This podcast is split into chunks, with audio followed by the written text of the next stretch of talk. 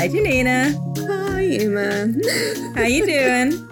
I'm good. I'm really excited to say hello to you for the second time in a row because GarageBand fucked up on me. He just wants us to keep saying hello to each other. It's okay. Yeah, that's fair. Yeah. I mean, now nobody has to listen to me complaining about my cold, so we got that out of the way. We did get that out of the way. We've spoken about that and the people don't need to know. No, it's fine. Everybody, how are you, Janina? That's a more important question. I'm okay. I'm just run down, have a lot of work on at the moment, so haven't had a day off in a wee while. That's what happens when you are... To be honest, I won't get one. I think my next one will be next Sunday, so I'm like a week away from rest. You're a talented woman who's in demand. It's the burden you have to bear. This is the thing. 2 weeks ago I was complaining about the fact that I didn't have any work or any money, and now I am... Now you've got too much. Not too much money.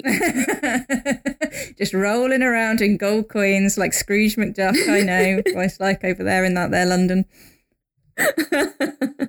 Yeah, I can't hide from you. Yeah. Anyway, who are we and what are we doing here? So we are Janina and Emma. And we are talented, excellent women who know history. And we are here to show everybody how history is sexy. Yay! Yay! And this week, we are talking about redheads in history. So it's extremely sexy. That is very sexy. It's super sexy, as it turns out. I may have gone in the notes a bit overboard in the use of adjectives. I realised as I was writing it that I was potentially getting a bit carried away.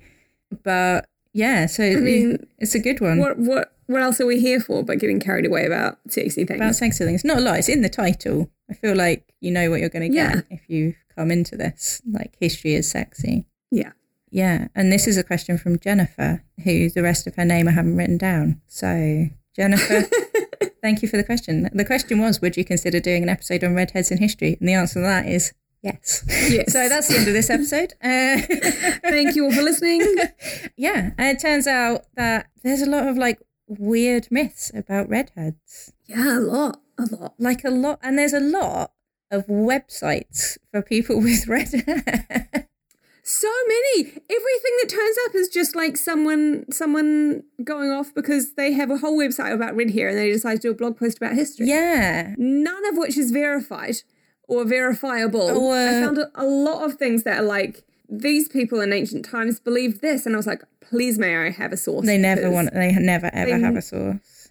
I spent a huge amount of time reading up on the goddess Inanna of ancient Sumeria because Pop Sugar claimed that she had red hair. I couldn't find a reference to that anywhere else. No. So I think people make these things up. Yeah. But there's a lot of weird blogs about red hair. Yeah.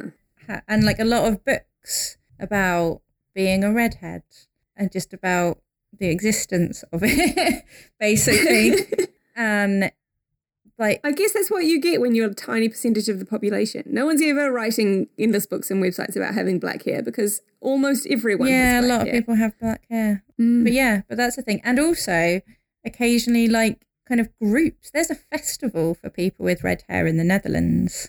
See, I never get a festival. No one's ever given, mousy brown-haired people a festival. No.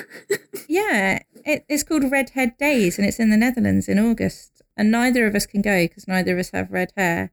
But if you do go, then you get into theme parks and museums for free if you've got red hair. I wonder if they make you do a test to prove that your hair is naturally red. Maybe. Mm. There's, red-headed quizzes and things.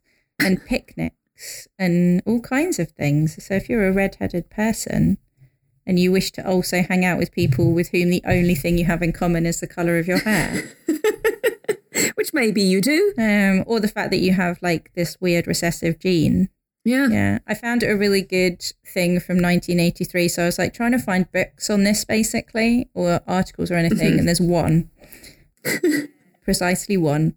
But I did find a guy from 1983 called Stephen Douglas, who is an American who, from, I believe, California, who got really overexcited about starting a support group for people with red hair.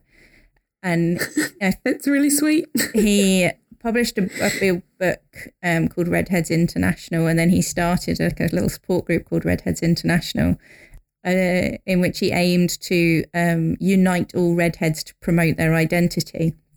And for I have met multiple redheaded people who were in relationships with other redheaded people and just inordinately proud of themselves and smug about the fact that they'd managed it. So to find a redhead who fancied them. To find another redhead so that they could propagate the species, presumably, of redheads. Well, I suppose. And keep it alive because it's a recessive gene. It is a recessive gene. It's a low percentage of people and... Yeah, but the... I mean, I don't think seriously. I think they were mostly joking. But, you know, it was there. It was there. The best thing about this article, though, is that it just says carrot tops are coming up all over, which I found very, very funny. But the thing is that carrot tops are green. They are green. They're not orange at all. No. But yeah, he originally was hoping to start like a redheaded owned businesses that would offer club member discounts to other redheaded people. I don't know. I could not find any modern trace of Stephen, but I hope he's still going somewhere, plugging away. I hope he's doing well. So yeah, it's like a real identity thing, which is fair enough because as it turns out, it's been kind of shit to be a redhead throughout history. Yeah, not been treated well a lot of the time, turns out. No, basically because there's not very many of them. There's only like 2 to 4% of the population. Yeah, so it's like classic tribalism, right? Fear of the outsider. Exactly. You're different, you can't be trusted. They're an other, and they're an other who pop up among us, and therefore... And it turns out humans are bad and mean to people. So mean. Humans are rubbish. Humans are rubbish. Should we go through some of the weirdo myths? Just to start with them, do it. Because they're really good. My favourite one, which like fully blew my mind, is a very modern one. And it's this myth that people with red hair are more resistant to pain medication. So they're more resistant to anaesthesia and they need loads more. And this comes from a study, which I found, because I found this in the New York Times and then was like, what the fuck? Yeah, it sounds wild. It sounds like bullshit to me. And it comes from this study from 2004 where they tested 20 women, 10 with bright red hair and 10 with dark hair, and gave them anaesthesia and then kind of prodded them to see what happened, basically. A study of 20 does not seem academically rigorous. It's not enormous. No, I don't think there's a sample size that you can rest any conclusions on safely. But what they... discovered was that they gave them loads of anesthesia and then poked them with mild electric shocks. And then if they moved, then they were given more anesthesia until they stopped moving, basically. Which is A plus ethics. I think we can all agree. Wow. Don't sign up for medical tests, kids. And what they found was that the people with red hair had needed much more anesthesia before they stopped moving.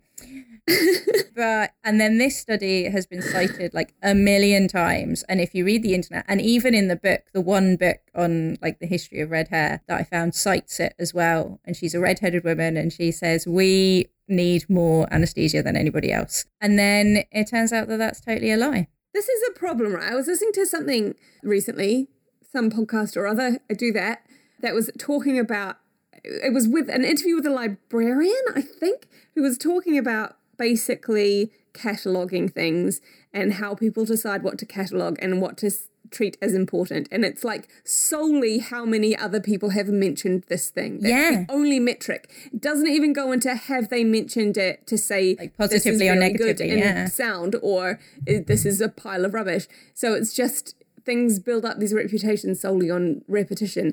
Even like that.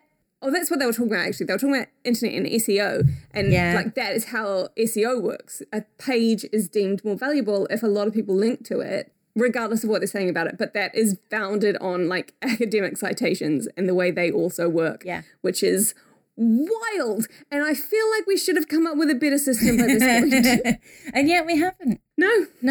Like you get stuff like a lot of people citing a study in order to say it's rubbish is still citations. So it all will. Yeah. So it improves the respect given to that original thing. Yeah. So they have retested this and found that it's bullshit, like with an actual decent sample size, like of hundreds of people. And they found no evidence that having this one gene that just changes the colour of your hair and gives you freckles. We could find no evidence that a patient's natural hair colour meaningfully affects anaesthetic requirements, which I felt like I could have probably told you. But yeah. Here we go.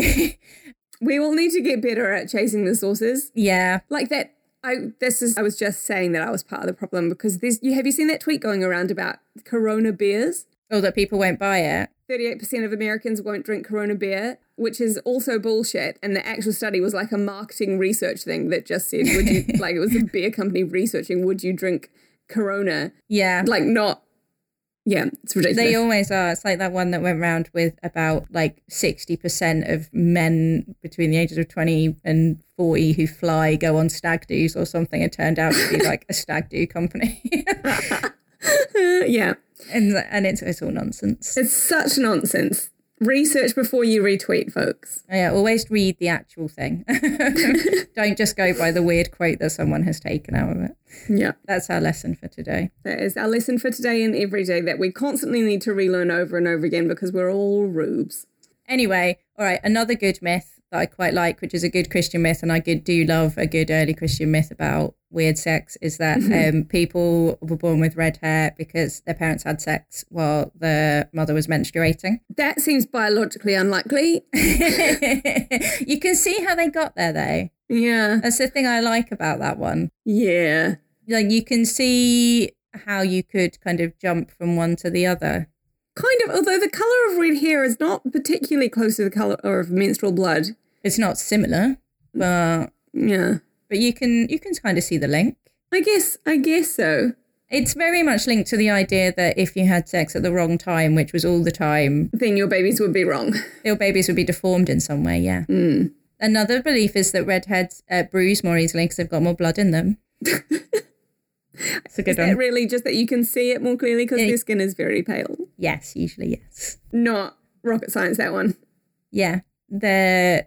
One on howtobearedhead.com that you found, their myth number 8 is redheads can't wear orange, which is, it's not even an Anna thing. No, that's a fashion choice. It's like Anne of Green Gables going on and on about how she can't wear pink because she's got red hair, which I believe several people have proved her wrong about in the intervening years. But yeah, there's all kinds of good weird myths about redheads. Yeah. Do you want to know who the first redheads were that we know of in history? I mean, I'm assuming... We've found some remains of someone. Yes. And they're not even humans. Are they Neanderthals? They are Neanderthals. Yes. Yeah. And this came up twice today from completely separate situations because I was listening to the new Greg Jenner podcast, You're Dead to Me, which is a great podcast. Highly recommend it. Oh, how did you hear about that one? I may have been on episode 1 about another redhead who's not a redhead. But... Yeah, so the first redheads that we know of in history are from 50,000 years ago. That's a growth of time. It is, right at the very beginnings of time. And that basically a bunch of skeletons were found in a cave in Spain. And there's 3 men and a bunch of kids, and they have been slaughtered and cannibalized. So that's good. Oh. Probably by Homo sapiens. And... They had, because they were left in a cave and they were kind of, their bones were stripped, they were remarkably well preserved and they could get like DNA out of them.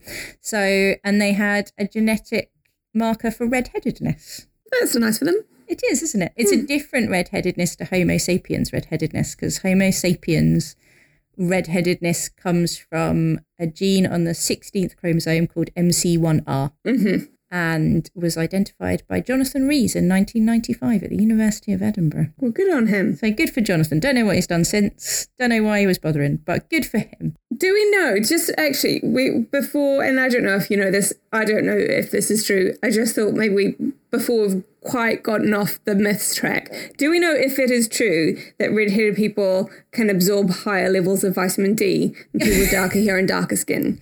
Because that does seem like it's reasonable, right? A lot of them come from places that get darker for more portions of the year. Well, so MC1R is to do with melanin and melanin uptake. And if you don't have it, then you will have more melanin, which means that you will have a more protection from the sun. So it would make sense that because people who have MC1R are very, very light-skinned because they have basically less melanin, mm-hmm. that they would be able to absorb more vitamin D, but also more kind of cancer things. Yeah. So swings and roundabouts. But to be fair, we've had to have less worry about cancer things for most of our evolutionary history because the ozone layer was in much better shape in the past than it is right now. Yeah, it was doing a lot better. So yeah, that would kind of, I mean, I suppose maybe a scientist will tell us, but maybe this is not science's CC. No, science is mostly maths, to be honest, and maths isn't sexy. No, it's not. But yeah, so but that is basically what causes it. It is you need both parents need to have it sitting on the little gene, which means that mm-hmm. the baby, mummy MC1 and daddy MC1 come together. I don't know why I'm acting this out with my hands. Like finger puppets.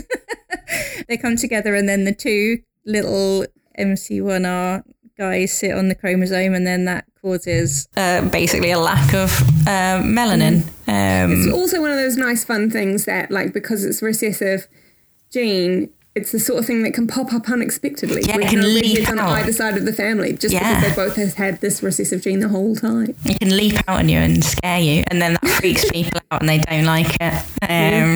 Yeah, and then because of those skeletons, those little Neanderthal men, there was another myth is that redheadedness represents kind of leftover Neanderthal DNA, which doesn't different situation. But that is very much related to the stories that are told and the kind of stereotypes that attach themselves to redheads throughout Western history. Or more specifically, what we have is two lines of thought. We have redheaded men and redheaded women. Uh-huh. Yeah.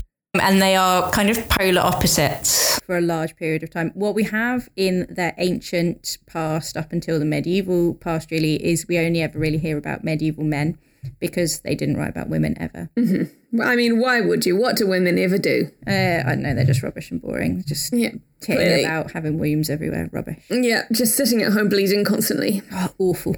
So don't really write about them. Boudicca wasn't redheaded. Is that because she wasn't real? She wasn't real. Page one. Page two, even in the ancient sources, she is blonde. They call her lion-haired, which means that she is kind of a dark blonde, basically. Tawny. No one's calling her lion ginger. But yeah, she's not a redhead, so I was... She becomes a redhead with Elizabeth I because everyone becomes a redhead with Elizabeth I. Everyone becomes a redhead, and particularly Boudicca, who gets rediscovered basically during the period of Elizabeth I, and then starts, for obvious reasons, becomes a British queen standing up against foreign European invaders with flowing red hair, being a badass queen, holding back, the Romans, the Spanish Armada, all basically the same thing as far as they're concerned. I just enjoy the moment of you, a Roman scholar, confusing the Romans with the Spanish. Just for a moment there. One's holding back the Spanish, one's holding back the Romans. They're all basically the same. They're like foreign swarthy men coming to challenge our virgin queen. But what we get in the ancient past is lots and lots of red-headed men who are seen as peak barbarians. Sure. Is that because the Celts had a lot of red hair and the Romans thought the Celts were barbarians? Yes. So the Celts and the Gauls are, to the Romans, peak barbarian. And prior to that, for the Greeks, the Scythians are peak barbarian. So Scythians are this... In Greek writing, they are like this peak kind of warrior tribe who are mercenaries and are considered to lack any kind of culture beyond fighting, and are all ginger. Scythia is kind of Eurasia area, kind of Central Asia. Yeah. And that is an area where if you look at kind of genetic maps of red hair, like Eurasia and the Eurasian steppe is an area where you do get kind of slightly higher rates of red hair. And when you see Scythian paintings of themselves on their tombs, there are quite a lot of red-haired people there. So is that like fed down? Because there are, you can get some red hair among Chinese people and amongst Polynesians still today, like sometimes just popping out, which is interesting. Apparently Polynesian, it's in Polynesian culture, it marks high-ranking ancestors. Oh, well, there you go. If you have red hair. Like, you're a fancy posh person. Yeah. Well, that's nice. The Scythians were not considered to be fancy posh people. They was considered to be the scum of the earth. They might have considered some of themselves to be fancy posh people. That's true. I think that they probably did. They were very good at making weapons and fighting. And I knew basically most of what we know about them comes from the odd tomb that we found, most of which seems to have a horse with a sword in it as well, suggesting that they killed their horses and they died. When they to be buried with them. Exactly. It's a bit rude. But they also, to the Greeks, who obviously considered themselves to be the best of everything, and everything that the Greeks did was the best thing that ever happened, and everything that everybody else did would prove that they were not Greek and therefore the scum of the earth. Mm-hmm. And the Scythians were considered to be the scummiest of the scum, like proper barbarians, full barbaric, disgusting, lack of intellect, general bad character, couldn't be trusted in any kind of situation, animalistic to a certain extent, like borderline non-human, but very, very good slaves. Sure. And there is this, in Greek theatre particularly, both drama and comedy, there is these tropes of slaves, of which almost all of them have red hair. So like foreign slave has red hair, your comedic, like falling about buffoon, stupid idiot slave is a redhead usually. Your kind of thick, carrying around animalistic slave is a redhead.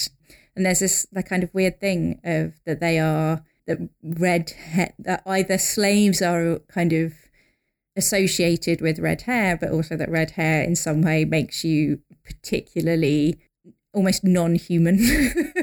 Sure. So like easier to... Yeah, order about and conquest over. Exactly. Or kind of like such an inherently bad character that they don't deserve freedom, essentially. Sure.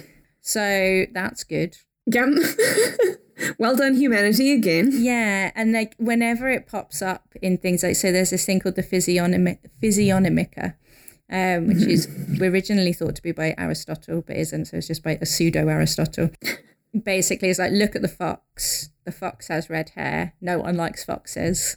This. I love foxes, Aristotle, or not Aristotle, as the case may be. All right, well, pseudo-Aristotle and his pals were not keen on foxes.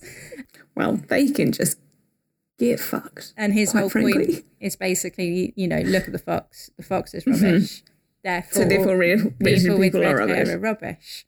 So that's again one of those things. I've never heard anyone say, look at the bear. The bear is rubbish, so therefore... people with brown hair suck too. No one's ever said that. No one ever says that. No. No one ever is like, look at the stoat. No one likes a stoat. Therefore, people with blonde hair are rubbish. No one has said these things. And that's because there's loads of people. Not making any sense, pseudo-Aristotle. It's because there's only 2% of people with red hair. So they look at them. And then like, neither of their parents have got red hair. Neither of their grandparents have got red hair. Where did this red hair come from? They must be a rubbisher. This must be some kind of like demonstration that they can't be trusted. Mm. Yeah, plus all them Scythians. We've seen the Scythians. They kill horses. They're real weird. They're very good at fighting and we don't like them at all. Mm. A lot of them have got red hair. Seems suspicious. Yeah, sure. I guess so. Yeah. I guess so, Greeks. And the Romans thought very similarly about the Gauls, who also had slightly, not even that, like, and they just kind of claim that they have red hair. No one really knows if they do or not. You can't really... Yeah. You can't trust a Roman source on anyone other than a Roman. And even then, I'd pinch a salt. Yeah. But if they're writing about the Gauls, then they're 90% making it up. Sure. Or writing within a classical illusion, or telling a story that is absolutely nothing to do with living people. They really weren't kind to us They didn't like the British at all. They thought we were shit. No, I mean, like, they were not kind to people living now who wanted to know what their lives were like. No, they weren't at all. Completely useless. Made it very, very difficult. Yeah, really made it challenging. Mostly by claiming that they were telling the truth repeatedly and then obviously not. Just keep you on your toes. Sure, I mean, that does sound fun, to be fair. Yeah, it does keep you on your toes, to be fair. Yeah. It is good because people say things like, oh, I know this thing about how Boudicca was a redhead, and you go, oh, yes, but was Boudicca a redhead? Or was she really just a retelling of the story of Lucretia told through the mythological idea of a Gaul? And then everyone at the party hates you. And then by the time you've got to the end of that sentence, everybody's wandered away. So, yeah. So basically these are the classical ideas of redheads, which is that they are untrustworthy, barbaric, dodgy as fuck, and certainly you wouldn't trust them in a combat situation or in any situation. But they are very specifically talking about redheaded men there. Like, whenever they're talking about it, they're like, all of these allusions and things are talking about men.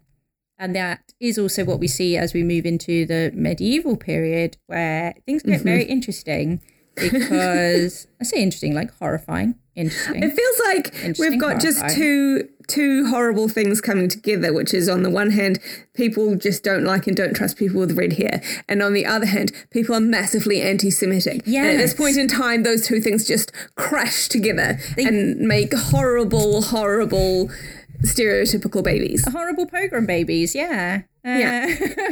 Yes. And this is fun because I had never really noticed this, but it turns out that there is this long artistic tradition, particularly in continental European anti-Semitism and religious art, that Judas is a redhead.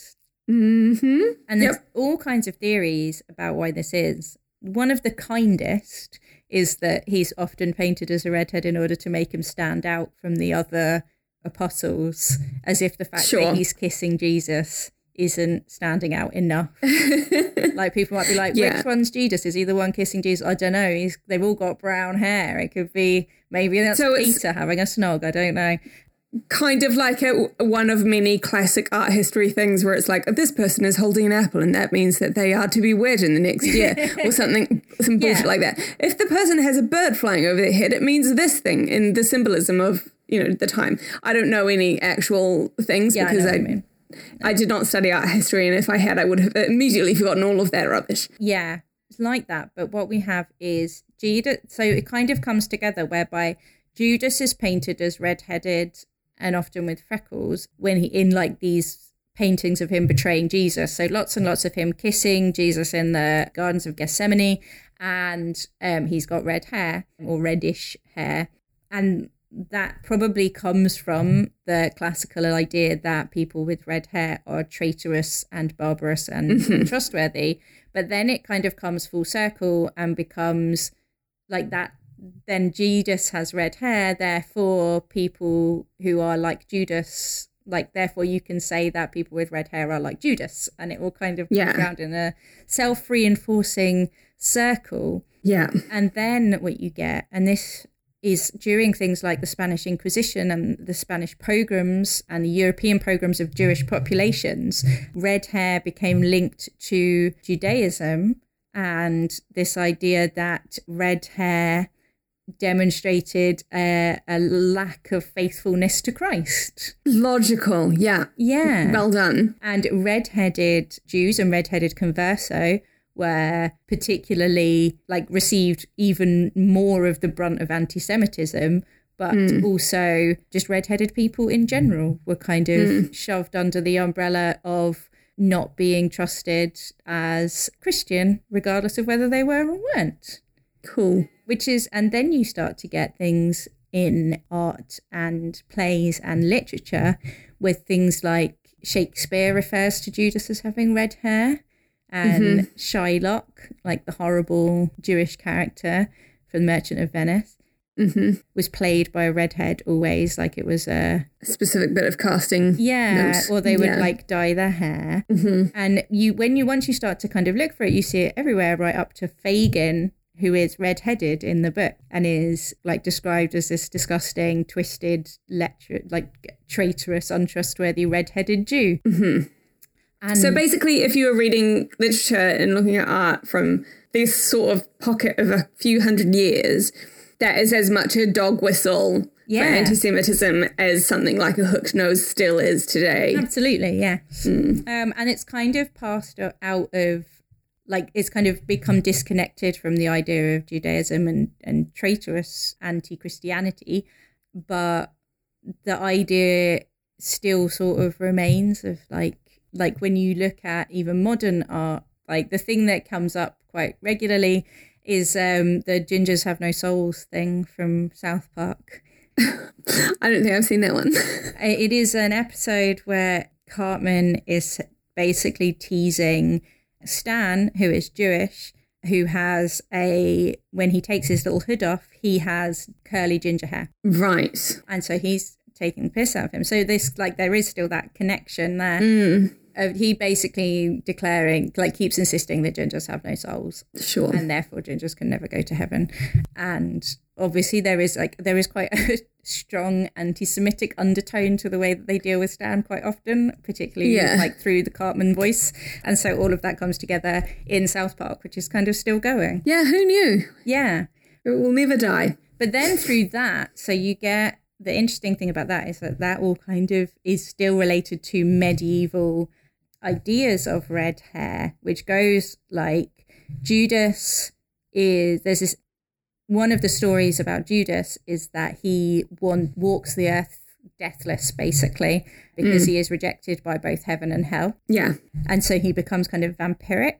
Yeah, there are some places where he is literally considered the first vampire, right? Exactly, yeah. Yeah. And so he becomes the first vampire. And then there are all of these kind of medieval, early modern myths about red-headed vampires, like Romanian stories that red-headed people don't die. They come back as bedbugs and fleas and suck your blood while you're sleeping.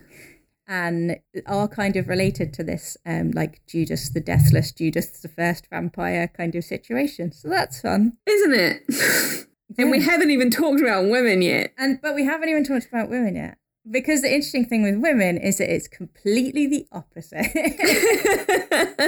So for men you have the idea that red hair means that you're either kind of barbarically violent or deeply untrustworthy and possibly a vampire. And definitely don't love Jesus enough to be allowed to live. So that you have all of those ideas, but combined with the idea that being particularly pale means that you are somehow bloodless and weak. So they are kind of this tense idea of weakness with violence. But women with red hair are almost universally described from the medieval period onward, and then particularly pushing through early modern Renaissance art into modern like 19th 20th century art as like the sexiest thing that ever existed So the flip side of Judas the classic redhead of medieval early modern art is sexy redhead Mary Magdalene, who always has her tits out. Obviously. She's Mary Magdalene. What else is she for? She's repenting all the time. She is the repentant Magdalene, and her tits are just out. What's that? It's a nipple. That's how she is, with her hair all flowing. And just, what's that, Caravaggio? Oh, it's a tit. I mean, if there's one thing you could say about artists, they do love a boob. They do love a boob. Mm-hmm. And if you look at paintings of Mary Magdalene, like pre-Raphaelite paintings from like the kind of 16th, 17th century, you get lots of lovely paintings of Mary Magdalene, like, which all called things like the Repentant Magdalene or Magdalene in Ecstasy or Magdalene weeping at the cross and stuff. And she's always got her boobs out or is just full nude and like splayed. There's a very good one by Jules Joseph Lefebvre, which is lovely. It's a beautiful painting. A very, very sexy lady who was allegedly Mary Magdalene, like lying on the cross, on a rock outside of the cave where Christ has been, his body has been popped before he has risen. She's weeping and wailing, and she's just legs akimbo. She really is, isn't she? She's sold all the way back. All of her clothes have just fallen right off with despair. She's got her arm over her face, so you don't need to worry about her having a face. You don't even need to worry about what, like, looking at her face. Just a bit of chin and some eyebrows. That's all you get. A whole load of boob. Yeah. Wow. I mean, it's like it's super hot. It's a very beautiful painting. Yeah, and you get a lot of this. You get a lot of like the Titian one, all tits akimbo, all lovely, voluptuous, like sexy, zaftig ladies with long, flowing, beautiful hair. All of the Rossettis with these kind of like beautiful women with this kind of tumbling red hair. Although Rossetti apparently was a bit weird about it, like chased women down the street for their hair and yeah, a bit weird. Like one of his main muses was this woman who is just a perfectly normal woman called Alice Wilding, who was just walking along the road one day, and all of a sudden Rossetti, this Italian painter, comes running after her. Mm-hmm. And it's like, I love you. Your hair is so perfect. I must paint you. And she's like, yeah, all right, mate. And he's like, no, you have to come to my studio tomorrow. Come to my studio tomorrow. She does not go to his studio tomorrow because she's a sensible woman. And Rossetti, being an Italian painter, like throws himself around in agonies for days and then basically like stalks the city to try and find her again. And then eventually when he does, he like jumps out of a carriage and chases her down the street again and is like, get in my carriage now, I'm going to paint you. At which point she is, all right, please don't murder me. I will get in your carriage. It's like the real life artist version of that, of Ben Whishaw in Perfume. Yes, a bit. Yeah, he's just chasing these poor women around. And then he paints her lots and paints all of these other women because he is... Elizabeth Gaskell wrote about him and said that he was just mad about hair, that he was like slightly fascistic about it, and that he was... This is the thing, does seem like it. Like red hair is a proper fetish for some people, and it's weird. Like, I mean, fetish, I don't want to kink shame. You like what you like, but like... But that hair is on a real living human being who may not want to participate. Yeah, and there's like a poor old Alice who became like a professional sort of model and changed her name to Alexa. But like she was just pottering around, living her life. Yeah, and then all of a sudden this Italian dude came flying at her and stole her essentially. It's just not on. But what you see in them when you look at all of these paintings by all of these painters for like 300 years is... sexy, sexy ladies who always have their hair down or tumbling out, usually have a tit out, are quite often a fallen woman or representing a fallen woman in some way. So they're often Mary Magdalene, or they're Lilith, who is the weird thing about Adam's first wife, who was too uppity, so she was cast out of... Do you know Lilith? I know a little bit about Lilith. I think it's more a Jewish tradition than a Christian one, so I don't know a huge amount. It's quite a good one. Heard about her in the Magician. I think she's mentioned in The Magician's Nephew. Yes, or maybe in maybe it is in The Lion, the Witch, and the Wardrobe. She's a witch. I think maybe the Beavers describe the White Witch as descended from Lilith. So the idea is that there's two versions of the creation of woman in Genesis. So one says that man and woman were created equal, and the other says that woman was created from Adam's rib. I wonder why we chose the second one. And so from that, like from those two sentences, an entire Jewish tradition developed that the first one describes the creation of Lilith, who believed that she was too equal to Adam and was cast out of Eden and became a witch. And she's like the original witch who kind of walks the world. And then the second one is Eve, who knows her proper fucking place. So they've got lots of paintings of Lilith with red hair. And obviously she's quite sexy. Yeah. During the kind of 18th, 19th, 20th, 19th century. And you get lots of Magdalenes and you get lots of Helens of Troy, kind of with a boob. Peeping and sad face and tumbly hair.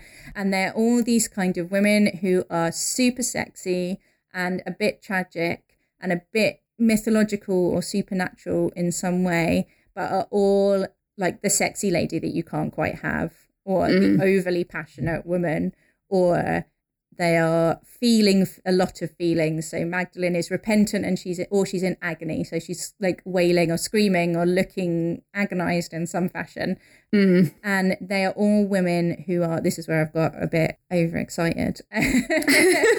They are all basically women who are not women that you know in real life. Like the women that you know in real life have the hair in a bun and wear a big dress and traipse about being boring normal women and talking about boring normal stuff, whereas these women in the paintings or the women that you chase down the street and coerce into being your muse are women with this magical red hair that tumbles and falls, and also their boobs are out and they don't even mind about it because they're so sexy.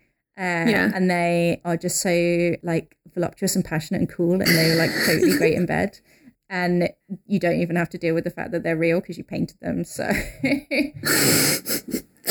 like that's what you get if you're a girl with red hair. Yeah, cool. You get things like people, here's some fun stuff that people wrote. We cannot rely on female redheads to embrace the stereotyped qualities of femaleness, sweetness, docility and politeness. We imagine them giving vent to what we keep harnessed. So you're either going to go, you have a massive temper and you're very, very intersex. Yeah, loads intersex. Mm. Yes. One of the myth ones that you found, here we go, howtobearedhead.com. And I have not chased this up, so maybe I should have.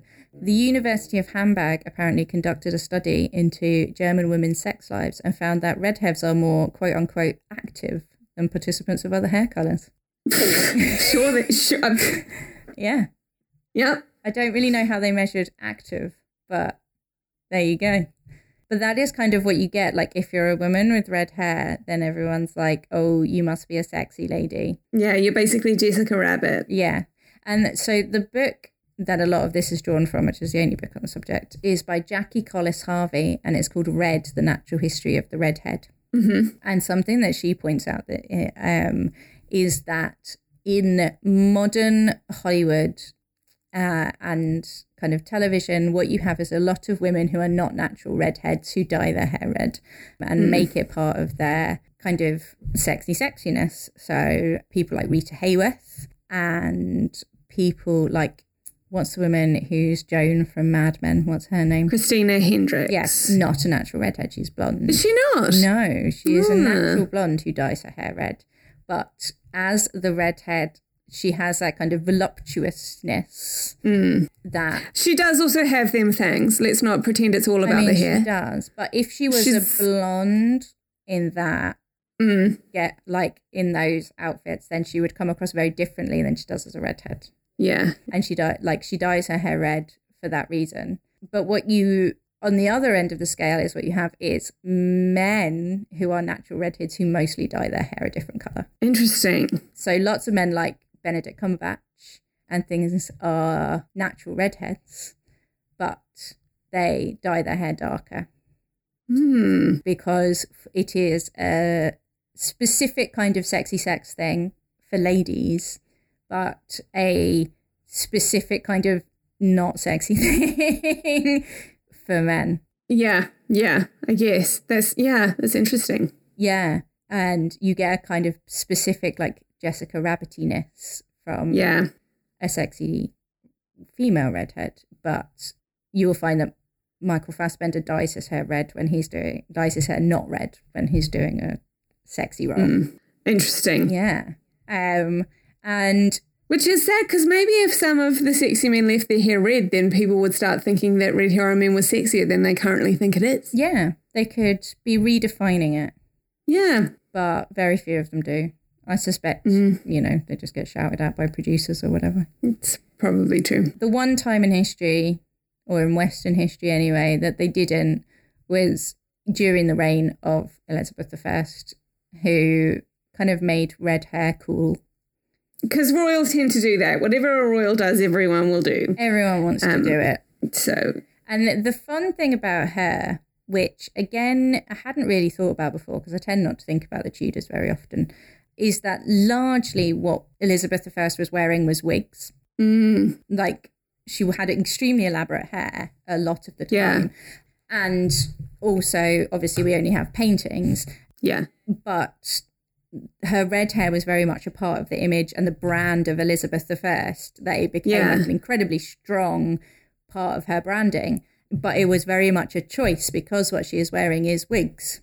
And she could have chosen wigs of any colour. Because Henry VIII had reddish hair too, right? Like, yes, not as red as she did, but like, it's not, she may have been a natural redhead and then wore wigs.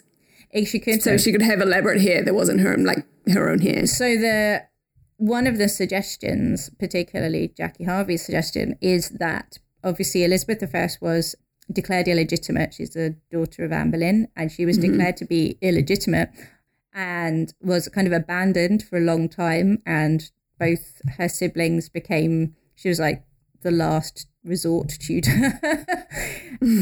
I'm going to make a Roman joke. She's the Tiberius of her generation.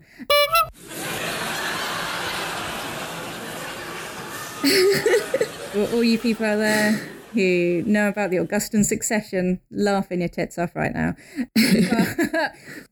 And therefore, her suggestion is that her very strong embrace of the red hair is a very strong demonstration that she is Henry VIII's daughter, and a repudiation of accusations of illegitimacy. Right. But nonetheless, it is very strong choice that she makes, and a very particular choice that she makes to be redheaded, and other people then copy her, including men who dye their beards. And obviously it's the Tudor period, so they all make extremely terrible choices, and they're doing it with sulfuric acid. But yeah, very bad. Yeah. They must have just been dropping like flies. Added to that, the lead on the faces, not great. Lead on their faces, the arsenic in the dresses, sulfuric acid in the beards, their faces must have been melting off half the time. Horrible time to try and be fashionable. Absolutely dreadful. They must have just smelled of rotting skin and just hanging about, and bits of hair floating off of people as they're trying to walk around. Anyway, but she made everybody wanted to be like Elizabeth, because after she overcame her difficult early years, she was very popular. She was enormously popular. Everybody wanted to be like her, and everybody, even the men, wanted to have her think that, I'll be honest, if I was the queen, and then all of a sudden all the men around me started dyeing their beards, my hair colour, my mousy brown hair colour, I'd be a bit like, these people are gross suck-ups, or please don't let them near me. And notably, the one that she fancied the very most, as far as I'm aware, never dyed his beard. But yeah, I would be a bit weirded out by it if everybody around me started copying me. Yeah, I don't think I'd enjoy it. But then I wasn't raised to be a queen, so...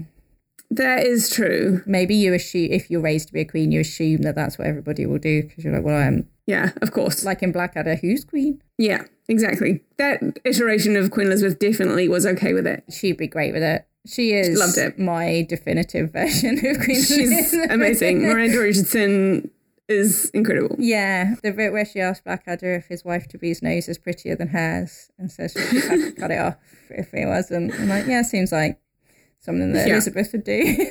Yeah. I quite like I'm having a total blank on the name of the guy that she totally fancied, whose wife she possibly killed but never actually married him. Dudley, thank you. Yeah. When she employed him as the person who helps her onto her horse. So he touched her bum all the time. Mm. And reasonable, makes sense. Yeah, and was always inviting him into the bedroom to as she was getting out of bed, and having meetings with him as she was kind of rolling around in a nightie. Not subtle. No, and I do just imagine her as a Miranda Richardson and Flashheart, pulling her hair down. Yeah. Yeah. Well, if that is the case, I do. If she was like Miranda Richardson, I hope she was secretly getting as late as she wanted to be behind the scenes. Because that iteration definitely. I hope she was. I mean, Miranda Richardson Fox. Mm. But I hope that Elizabeth got laid loads by Dudley. Yeah. Hope she had a great time. Yeah, right. I'm going to do one more quote, one more good fact, which I didn't get in. And this comes back to the terrible bit, unfortunately. Okay. But there was a period in the 13th and 14th century where freckles in German were known as Judas Dreck. Not great. It's not great because it means Judas shit. Very bad. Very bad. Yep. Very bad. Yep. Not a fan of that. No. Well, so that is why. And once you get to the end of all of that, you're like, oh, fair enough. You have a festival. Like, yeah, maybe you deserve one. Have a festival. Go for it. There's not that many of you. Your hair is lovely. I'm sure it is lovely. That you're all great. Yeah. Sorry about how the whole of Western history hated you. I blame the Greeks personally. Yeah, same. But you blame them for a lot. I do blame them for a lot. It's because they were bastards. But the Romans were bastards too. But I feel like with this one, it's the Greeks way more than it's the Romans. Yeah, yeah. And then so much of like the, you know, all of these ideas come from classical ideas, and loads of it is just like working out the impact of bloody pseudo-Aristotle and Aristophanes, weirdly enough. Sure. And, you know, all these terrible ideas are all working their way through medieval Christianity. Yeah. And they were bastards too. They were bastards. Just a lot of people being really shit. Yeah, people are mean. People are horrible. Yeah. Do you think they'll answer the question? I hope so. I hope so. We've got a nice question next time. We do. Well, you know, obviously a more complicated than it seems question, but a reasonably nice question. Having said that, we said before we recorded that this was a nice question, and now I feel like people are rubbish. I feel like this is always comes down to it. On some level, it's going to be people are rubbish. I mean, it's usually people are rubbish or people are complicated. One of those two. Yeah, one or both. This had quite a lot of sexy ones, though. Like a load of there was... We talked about boobs for like 10 minutes. So... I really do. If you want to see like a real sexy painting, then do look that Jules Joseph Lefebvre one up. Yeah, I might put it on our coffee. I'll put it on the coffee and I'll put it on the Twitter. Mm. But, because it's pretty damn hot. It is very hot. Also, again, beautiful painting. A beautiful painting. Stunning work of art. Just of a very naked woman. She's super naked. No She's idea so what it's got to do with Jesus or anything, but it's banging. Yeah. A plus erotic work. So it's got that going for it, I suppose. Yeah. What question are we doing next time, Janina? So next week we have a question from Lena Hacker, which is, why was New Zealand so quick to give women the vote? Is it true that the first ever woman to be voted into the Houses of Parliament never took her seat? And why the fuck did it take Appenzell Innerhoden until 1990 to give women the vote? Women voting, yay! Women voting! I'll tell you what, Connor's going to like this one because he loves talking about how the first ever woman to be voted into the Houses of Parliament was an Irish woman who refused to take a seat. And Constance Markievicz is brilliant. She is brilliant, and she keeps getting looked over in favour of the horrible Nazi. In favour of a Nazi, yeah. Mm. When you could be going with a badass freedom fighter. Anyway, that's for next time. Yeah, next time we probably will do some ranting about a horrible Nazi and some raving about Constance Markievicz. And talking about how the Irish were erased from British history. Yeah. Or maybe I'll get Connor upstairs and he can talk about it. It'll be just 6 hours of Connor drinking and... Look out for that special. All right, Janina, where can people find us? They can find us on Twitter at, I've forgotten our handle, it's been such a long time. Wait, 1 second. Sexy History Pod. Yeah, or on the email at sexyhistorypod@gmail.com, or on the Facebooks at sexy without the E history pod. Or on coffee at bit.ly/supportsexyhistory. Yes. I had to buy a book this week because this is the only book that exists on this subject. And that Ko-fi helped me buy this book. So thank you to everyone who has contributed to it. Yeah, thank you. And you can find you at J9andIf. And you can find you at Nuclear Teeth. And you can find Oliver, who will edit this into something coherent, at Kiwa. That's everything. That's all of the places. So many places. Yeah. Yeah. And listen to You're Dead to Me because it's really good. And yeah, do. I still have only listened to a couple of the episodes, but they banged. They were great. It was a good one. Great podcast. I listened to today, which was about Neanderthals with a nice Neanderthal expert lady and Tim Minchin. Delightful. A delightful redhead. Yeah. Yeah, he's quite sexy. He does do the white dread thing, which I'm against, just fundamentally on every level. But apart from that... He's Australian, that, you know, we've got to make allowances they don't understand. They don't understand. They don't understand much. Bless them. Bless them. They'll get that. All right, Janina. Till next time, we'll talk about how good New Zealand is. Hurrah, my favourite. Bye. Bye.